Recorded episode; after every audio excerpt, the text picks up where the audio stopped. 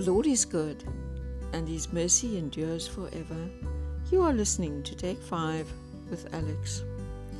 Well, it's day 42, I think, of lockdown. Some things are more or less back to normal, and some things aren't, and some things are very confusing. And people are getting frustrated, and there are people that are getting hungry, and there are many different interpretations of the same regulations and laws. Everything is really, really confusing. And I think most of us in this time are trying very hard to find a new normal because things are not going to be the same again. I don't think we can fool ourselves about that.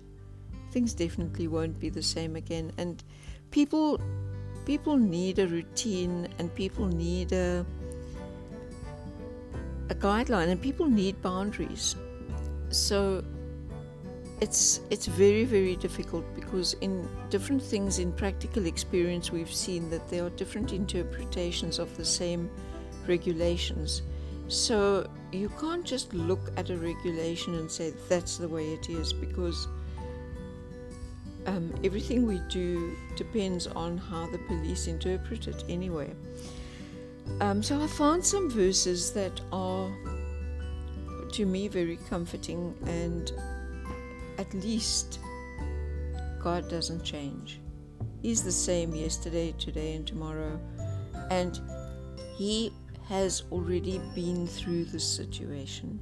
He has already come out on the other side and He knows exactly what's going to happen. So, here are a few verses which tell us that God is going before us and that we can look, for, look to Him for our help, for our comfort for everything that we need, for our provision.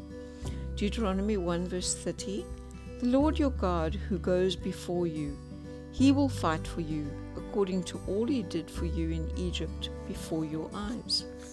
So we have to remember what God has done for us before. And the next one is Deuteronomy 31, verse 8. And the Lord, he is the one who goes before you. He will be with you. He will not leave you nor forsake you. Do not fear nor be dismayed. And then we go to the Psalms, Psalm 136, verse 16. To him who led his people through the wilderness, for his mercy endures forever. And Psalm 45, verse 2 I will go before you.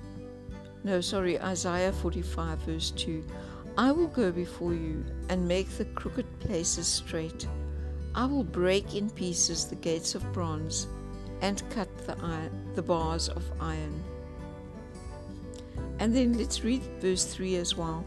I will give you the treasures of darkness and hidden riches of secret places, that you may know that I, the Lord, who you call by name, am the God of Israel. And then the last one is Isaiah 52, verse 12.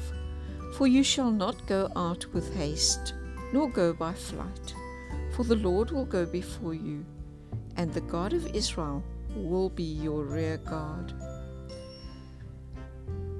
God knows what each one of us is going to do today, tomorrow, the next day. He knows what we're going to face, He knows what's there. So all we have to do is do what that song says put your hand in the hand of the man from Galilee. Put your hand in the hand of Jesus. Let him lead you.